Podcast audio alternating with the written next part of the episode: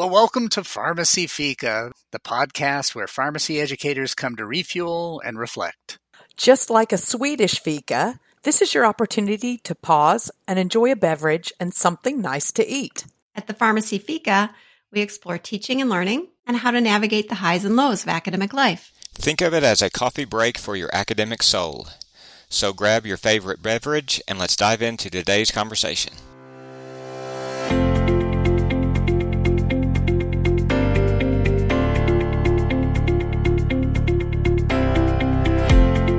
Good afternoon, everybody. We're recording this late in the afternoon in the United States because, of course, Tina Brock, one of our Fika crew, is in Australia, and it's very early in the morning for her. And we have a couple of terrific guests with us today Denise Rhoney and Zubin Austin. Denise is with the University of North Carolina, and Zubin's with the University of Toronto. Uh, but before we get into our discussion and why we invited our guests today, I wanted to start with a little talk about snack choices and beverage. And because it's late in the day, I've got my vitamin water to rehydrate myself a little bit. And so that's the only thing I brought today. How about you, Tina? What do you got? I have a little bit of Nespresso in my North Carolina Gray Squirrel mini cup and a piece of dark chocolate. I need it. This is the beginning of my day. I need it. Yeah. And speaking of dark chocolate, and uh, one of our favorite fans of dark chocolate, Kristen. I have already had my quota of dark chocolate for the day, sadly.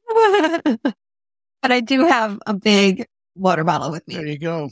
Jeff, if you come out with anything other than water, I'm going to be shocked. Zubin, how about what have you got? I just think it's wonderful all of you can talk so freely about food because some of us have a medical appointment tomorrow and some of us are not eligible for food at the current time, and I'm going to leave it at that. oh, that does sound pleasant. Wishing you love top to bottom. How about you, Denise? So, what I brought today is a diet Cheerwine, which is a uniquely North Carolina soda that I missed so much when I lived in Michigan. And so I've been enjoying it now that I've been back in North Carolina for the past 12 years. So it's wonderful. Great. We're so pleased that you and Zubin can be here with us today. And the reason why we invited uh, Zubin and Denise to be with us is because we wanted to talk about competency based education.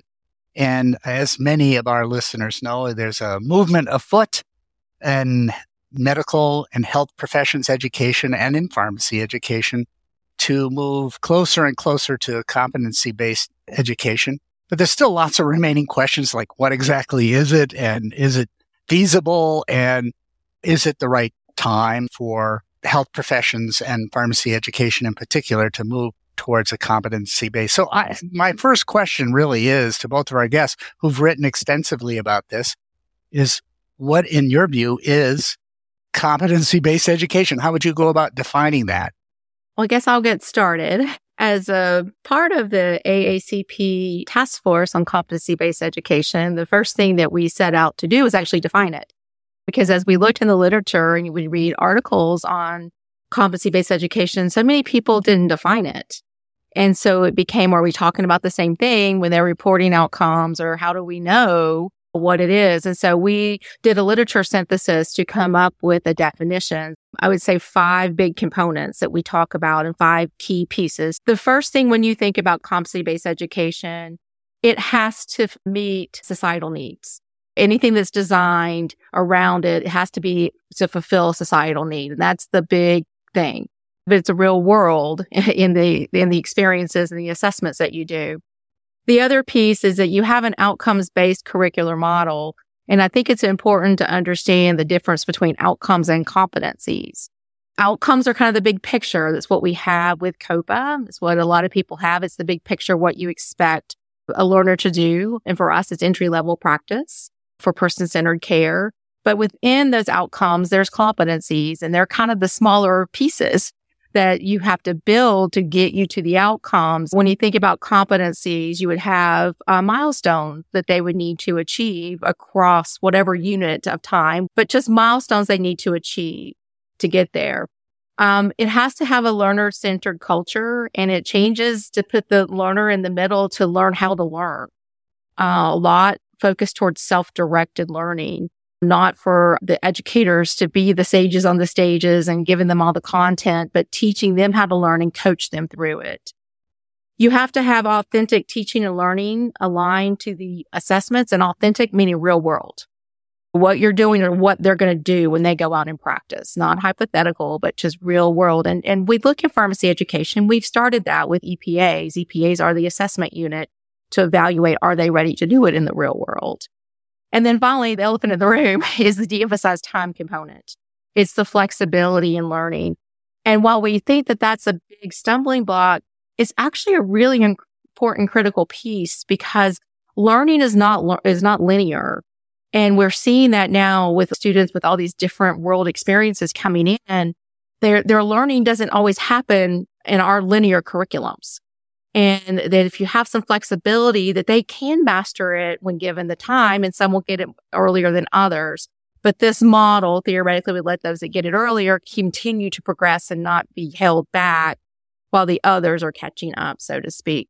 So those are the five key components I'd add to that excellent summary that when we talk about competencies, the word sometimes gets a little bit uh, eye glazing, perhaps, for some listeners.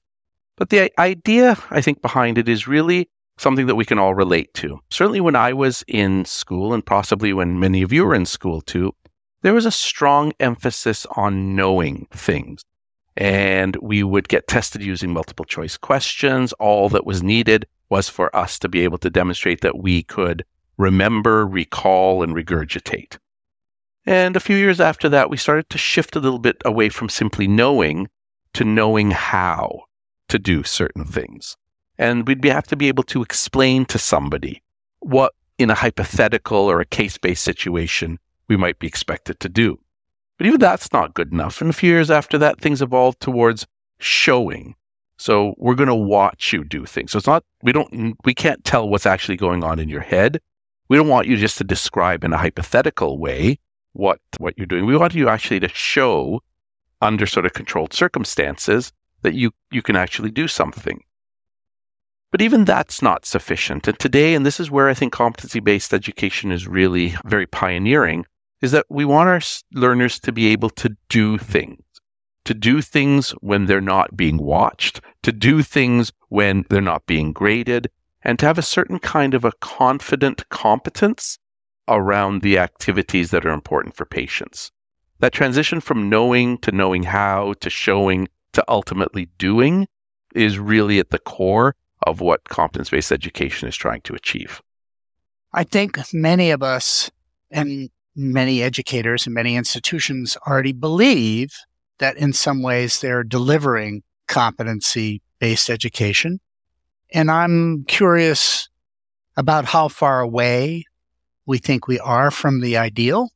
What are some things that we're getting right now in 2023 that actually are approaching the goals or the the ideals of competency eh, based education versus where we need a long way to go.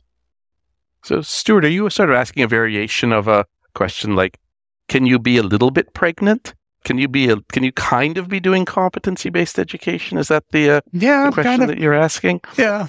Well, I, I, think there's probably a lot of debate. I would actually say, and especially Denise is very carefully laid out for us some definitional parameters, and those that are very invested in this concept would say certainly we can be doing things that are leading us towards competency based education. Competency based education is not built in a day. There's lots of stepping stones along the way. I think most people that are invested in this area would, would be a little bit cautious about suggesting that just because we're doing bits and pieces of things, we now fall into the competency based education bucket. There is a rigor to this methodology. There are sort of some standards and expectations that are aligned with it. And while understandably it takes time to build the infrastructure to get there, prematurely labeling something as competency based education when it's just bits and pieces of activities at this point is, is probably not all that helpful either for learners, for faculty, or for any external stakeholders.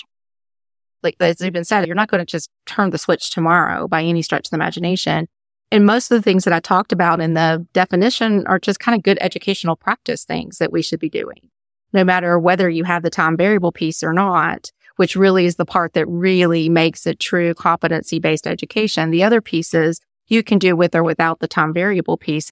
There is a great publication that puts some parameters. They're called quality indicators around each of those kind of components for higher education. And they, and, and within it, it will help you determine if you are initial, emerging, developed, or highly developed. We're going to use that same framework and help the pharmacy academy do a benchmark to like, where are they in this process? Because some will be further down on some and not on others. And, you know, we're doing bits and pieces of it, but to the purist and to get the data that we need, we have to make sure that we keep with a common language and using good implementation science principles to get to the data pieces that everybody's going to want to see to know that it, it is better. So, Denise Zubin, what, what do you see as the next big step pharmacy education needs to take to get toward that? So, defined it, but now what's the what's the next hurdle to clear? I think we need defined core competencies for COEPA. If you looked, medicine has this. They have milestones set that's the core. Now, that doesn't mean that programs can go beyond what the core is and try to take students at different levels, but what is the core that has to be developed in all programs? Right now, you know, some programs may have competencies, they may not. They may think there are competencies. We use outcomes interchangeably with the word competency as well.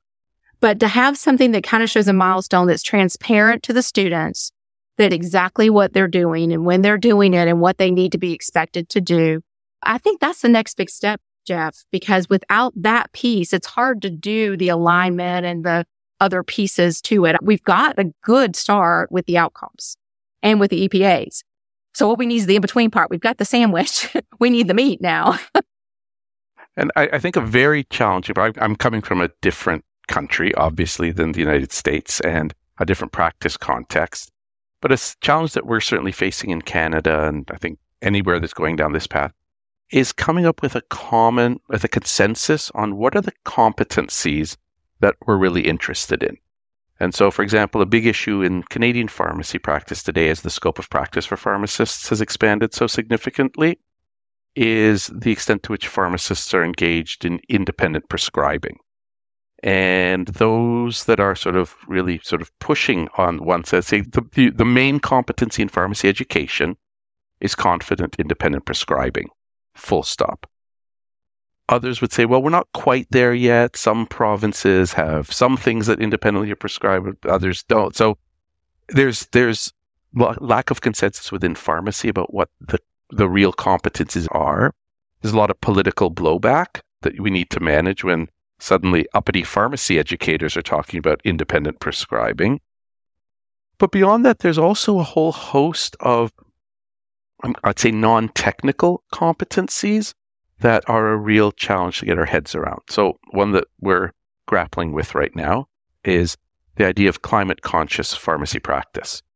How are we actually going to embed climate consciousness into the day to day activity of pharmacists? Is this actually a core competency? Is this scope creep? Is there enough evidence to support climate conscious pharmacy practice as a competency? We layer on other evolving trends, everything from artificial intelligence and how it's meant to, what are the competencies around that, to pharmacists' roles in dealing with social and political inequities. So, how big or small you want to frame competencies is an ex- extraordinarily painful but absolutely central debate. It's not simply about understanding G protein coupled receptors. It's about the human, interpersonal, political, sociological, economic kinds of competencies that pharmacists navigate on a day to day basis. And I think we're, we're certainly struggling to figure out what are those, how, how feasible are they? How politically acceptable are they? How far can we push certain things before people throw up their arms in disgust and storm out of the room? We don't know. The other part of this too is making sure there's a connection and realizing that competencies are for lifetime too. We may define them up front, but now that we're having to push even to, to CP D, residency training, et cetera. These things need to be thought of across the, a, a professional's career and not just pharmacy school. Right now, we have a disconnect even between our COEPA and the residency outcomes. And so I think now as we're starting a huge conversation, I know Canada's uh, done a lot with CPD. I think it's important to think about making sure it connects. If we build it like this, it needs to connect from the beginning because it's harder to do it once it's out the gate. But the other part of this too is even though like time focus is not a central part of, of competency based education, there really are only 24 hours in a day. And as we start to talk about competencies that people might think are incredibly important for today, for tomorrow, and for 10 years from now, how do we actually realistically get this into something that vaguely resembles a curriculum, a university based program? The pressures and the overloading that can sometimes come from CBE discussions is a really important issue. A couple things I would say. One of the things I would go back to Denise's first comments is I think our biggest challenge is meeting societal needs. I think that's the part that we've kind of gotten away from. And Zubin's example of the climate conscious pharmacy practice is a really good example of that. But a great paper about challenges to implementation of competency based medical education. It was focused on medical, but they came up with four things. All four are man made things. They're all like systems we've created and then somehow have lost aversion about changing. So to me, when the challenges are man made, I think it is human factors change. It is not we are asking to, to, to walk upside down or something that, that might not physically be possible. These are things that are possible. And one more thing, I'm going to tie it back to our session on interprofessional education is colleagues came up with that model that says there's sort of disciplinary co- competencies and those are specific to pharmacy. So nobody but pharmacy is going to use those. There's common competencies and those might be what I would call the power skills, right? That all health professionals need to be able to communicate with inclusion and equity with patients. And then there's the interprofessional competencies. Those, those are the ones we have to do together. So I would suggest we sort of focus on those common competencies because that raises awareness across other health professionals what each group is contributing. So when we're talking about something about independent prescribing, if we if we said the following X number, I'm going to make up five, health professions need to be able to prescribe independently. Here's the core competencies of that that are agnostic. Then that gives us not only clear societal need based competencies, but a way to communicate across health professions about that. The, the idea of like societal need, which is so central to CBE, I think one, one of the one of the challenges I guess I've underestimated over the years about that is, of course, in today's world, how do we define societal need and who gets to make some of those decisions? Let me give you an example. So this is sort of a real world example from my own my own university we've had recently take a take a topic like vaccines. And if we think about pharmacists and vaccines, what I think back to when I was in school, what did I learn about vaccines? And if you're of my vintage, what you learned about vaccines was probably about the immunotherapy side of things. Like how do vaccines actually work? What are sort of the mechanisms of actions of vaccines? And that seems like not an unreasonable thing for a pharmacist to know, but is that actually what society needs a pharmacist to know, to know how to do, to show all of those things? And gradually it's morphed. And for a while, pharmacy education focused a lot on supply chain. It focused on storage, very practical things. And maybe we don't need to worry so much about the details of how a vaccine works. We just need to make sure that the vaccine is stored properly, it's refrigerated, it's prepared properly, it goes into the right kind of syringe and only for a certain amount of time, et cetera, et cetera. And now we're even drifting away from that to saying, well, maybe there's other people that will worry about that. And now what society needs are people who can deal with misinformation, people who can engage in public education, people who can, you know, combat all manner of, of of fake news around this and get people vaccinated. The competencies of a person who understands how a vaccine actually works, to managing a complex supply chain, to actually talking to individuals and communities about misinformation. There are a whole range of competencies. Pick. Of course, we want people who can do all of those things, but at a certain point, we need to start to pick what is the competency that society needs these people that we call pharmacists to actually focus on. Because we can't say D, all of the above, for everything. I, I agree, Zubin. But I would also say part of that curricular hoarding is that once something gets on the list, it never gets bumped off. Even if the technology advances, when pharmacists had to hand compound every medication, we certainly needed, there was no mass manufacturing. We needed a different skill set. It was still about the medicines, but we need a different skill set. As that has evolved, I would say we would look back at what does society need from pharmacists? And it might not be that all pharmacists can create medications themselves. I probably chose something very controversial. I hope that we'll get lots of people calling in saying everybody needs to be able to do this. But I just feel like we get things on our list and then technology adjusts. I would say an early competency for me when I was first graduating from pharmacy school and I didn't work in a place that had a computer electronic health record. I had to highlight on the MAR uh, with my highlighter. It's a very, very important skill that I know what to highlight, what not to highlight.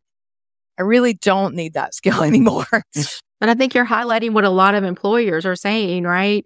Is that, that we're not flexible to adjust with the rapidly changing complex healthcare system because of our rigid curricular systems and models. And that might be one advantage to CBE to help release some of that to make you more nimble, agile, flexible to adjust because they're coming out and they're, they're putting them through extra training when they first get out to be able to practice in their health system. So I want to bring up, I think, about the need for a clear delineation of what competencies are and how difficult it actually is to arrive at a common set. But another part of this is the assessment piece. So how do we know once we arrive at a list, how do we know people have achieved the competencies? How do we declare that you're ready? You know, and I think that's another piece that is potentially quite vexing because many of our assessments are not authentic. And even in authentic environments, there's so much variability in how assessments are done. So can you speak a little bit about that? What work do we need to do and what are the issues in terms of assessment? There's not a lot of rocket science in competency based education. A lot of it is rooted in simply just good teaching, learning, and assessment practice. And good assessment practice is actually all about multiple opportunities, multiple eyes, multiple directions, and looking at just different kinds of assessments at different times, some of it formative, some of it uh, summative. I think the short answer to your question is to resist the temptation to think that assessment in competency based education is this crazy, otherworldly, impossible kind of activity. It's built on the foundation of good assessment practice and simply has a, a different object of interest, and that is these competencies. The problem is licensure is based on a slice in time. So we have the luxury as educators to see someone grow and develop and have multiple looks at them over time. And we as a faculty can say, we've seen enough of what you are capable of. We believe you're ready a licensure exam is not like that. And so we often are teaching towards a licensure exam. So perhaps that is the one area where we do need to make some adjustments. Well, it depends in what part of the world you're talking about licensure exams, because certainly in some parts of the world, like Canada, New Zealand, there are different forms of assessment. There are, for example, OSCEs that are part of objective structured clinical exams that are part of the licensure process. And students are prepared for that part of the licensure process through their professional education. So there are choices that licensing bodies are making, choices educational institutions are making. But there are actually different bits and pieces and models that I think uh, speak to that principle of multiple assessments, moving pictures, and all of the things that that we want our assessment programs to be. Yeah, I agree. I, I think you, you would have to make the assumption that with multiple opportunities, more practice, that, that they'll, they will still be successful on the NAPLEX. I think the big thing is, is that it's not just doing assessments to do assessments without any clue on what you're doing, right? It's aligned. You have to have your outcome competency aligned to the assessment that's aligned to your pedagogy and how you're teaching it. And that's something that can be done now, whether or not you do C- CBE or not. And, and so the students would know what they need to learn. So it's not just about doing a bunch of assessments to do assessment. I'm just sitting here thinking about curricular design. And I wonder if this approach feeds our desire to control the educational system and to produce through all of our mechanisms the, the right, discrete um, abilities. And I, I wonder if that kind of reductionist approach that we can take a societal need and we can drill down to the specific competencies and we can name however many competencies. And Zubin did a beautiful job of describing how difficult that is. But let's say we can, let's say we can name all the competencies and we can set up authentic learning and we can be learner centered and we can do these great assessments. That structure just gives us so much comfort, right? We can do this, but can we really? And even if we do, we know that there's going to be a problem the day they graduate because there's going to be new stuff. Those competencies that we so carefully labored over, there's now going to be new ones that are needed. And so I just wonder if we're kind of fooling ourselves with all of this and we're missing the bigger picture of what we really need to be doing in education. Food for thought. Reactions. Well, clearly the one of the biggest pieces when you look at the learner centeredness, it's not just the flexibility in their in their matriculation through the program. It's teaching them how to learn to support the lifelong learning and knowing that you can't teach everything and you've got to pick at this point in time. I, I, can identify the dissonance and what I know and I don't know. That's what we've all done, right? And nothing I learned in pharmacy school do we do today. Not one thing. Self-directed learning, right? So it's, it's, it, I think that that's what we do. And how do we model that and instill that in? Because it's even more important for them because the world is changing so quickly and so fast. And so I do believe that CBE does focus on self-directed learning. That's the key piece that sometimes traditional curriculum struggle with because we're just trying to get through the checklist of all the content we got through. So you, you you completely were right on about Kristen's really interesting and uh, actually in some ways pivotal question. Cynthia Whitehead, who's a medical educator, has written quite a bit about this and is uh, one of the stronger, I'd say, critics of competency-based education. And she kind of describes it very similar in the way that you did, Kristen, by talking a little bit about education that's focused on characteristics versus education that's focused on character. And the idea here is that there's been a time um, in pharmacy education we've been really, really concerned about, for example, critical thinking. We want all of our students to graduate as critical thinkers. We want them to have a certain character. We want them to have a certain kind of Uh, propensity, attributes, worldview, whatever you want to describe it. But she talks about it as a certain kind of a character. And as long as they have that character, they'll fill in all of the gaps. The flip side of that, and this is where she suggests CBE really falls, is that that's too vague. It's too nebulous to talk about character. We need to prescribe the characteristics, the specifics of what they're actually able to do in her writing, she suggests you can you have, you can only pick one or the other. You cannot have characterful characteristics or characteristics that somehow add up to a character. You really have to choose as sort of an underlying curricular philosophy which way you are going.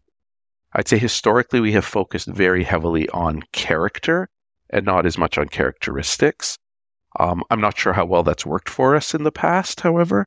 And so where CBE really comes in is really trying to define imperfectly in an evolving way in ways that are clearly not ever going to be as comprehensive as we'd like, but at least it's an attempt to enumerate characteristics that can provide some kind of a roadmap for better understanding than character ever could. For, for people who are only listening and not viewing, you've got to see the Cheshire grin that that Professor Janke's actually got on her face right now. I hear what you're saying, but I think a lot of it is, I think the reality is that at a time when individual faculty members ran their own kingdoms and everybody did their own thing and we didn't, we may be pleasant to each other, but we weren't collaborating. We weren't focused on a curriculum for students. It was a series of standalone courses and I do my thing, you do your thing, and just stay out of my sandbox. That is, I think, actually the fundamental problem historically that, that we really need to address because we just, our students just get so overwhelmed and confused when a bunch of well intentioned, highly opinionated professors teach the way they know it should be taught. But when we're not talking to each other, we're not thinking in a curricular kind of a way, a, a, a recipe for mass confusion on the part of students. Amen. So that's a beautiful spot for me to ask one last question, which is one of the principles of competency based education is to rethink the idea of courses and time as the fundamental units of learning what would a competency based curriculum look like in your mind if you were to design it from the ground up and you could get rid of the pre existing structures that we have, which are based on course units and time? What would it look like? Because I think that might transform the way faculty interact with each other. Because right now we're based on courses and time allotted to us in teaching our courses. So I would actually say we're in the middle of a curricular renewal process at the University of Toronto, and this is a, the exact question that we're asking. In my mind, whether you are in, uh, Canada, Australia, the UK, or the United States, I think we need to teach for the for the for the future and for the highest possible um, role for pharmacists. And in my mind, that is independent, confident, responsible prescribing. And everything in a curriculum needs to answer the question does it teach you to be independent? Does it teach you to be confident? Does it teach you to be responsible? Everything needs to, in my mind, focus on that target. Whether today you're prescribing independently or not, you will be one day. That's definitely coming down the pipe, no matter where you are. And that's what we, I think, ought to be teaching towards. Any, any shred of content, any assessments, any kind of learning opportunities it needs to add, answer the question, does it teach independence? Does it teach confidence? Is it, does it teach responsibility? If it does, it stays. If it doesn't, see you later. Stuart, I think what you're trying to get is kind of how we envision that to happen. so how does that happen? And I think you have to break the silo of courses. Courses largely don't make the connections for students, and we just hope that students make connections on their own. This is where if we get to the defined competencies and milestones helps you create units of learning for achievement of those competencies and the order in which they need to happen. And there has to be a greater link between the experiential and the didactic curriculum in a CBE model. It has to be all as one. Right now, they're kind of like two separate curriculums in many institutions, not all. But faculty are, are more coaches in this model than they are the sages on the stage. I've wanted to wrap up our episode because there's so many good things here. Only to draw one other analogy. When I was a kid and I learned English and how to write, it was all broken down into component parts and naming things. And now today, it's whole language. We don't break it down. You live the language. And I think that's what we're talking about here is teaching not all the little components and hope they put it all together. It's actually teach it all together in a holistic way rather than breaking it all apart and hoping that you'll be able to put it back all together. So with that, I'm going to say happy holidays. It's a new year for all of us when this episode comes out. So happy new year, everybody. Happy new year. And thank you so much for the invite to be on this episode. It was a lot of fun. Happy new year. All the best for 2024. Happy new year. Looking forward to 2024. Happy new year. We're better together.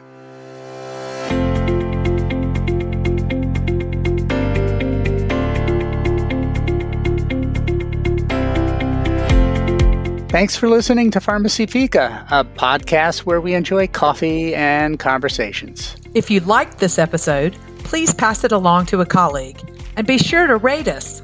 You can share your reactions on Twitter at Pharmacy Fika, but please be kind. This is a safe space. Got a question or want to suggest a topic for a future episode? Leave us a voice message at speakpipe.com slash pharmacyfika. Bye for now. Namaste. Das vidanya. Au revoir.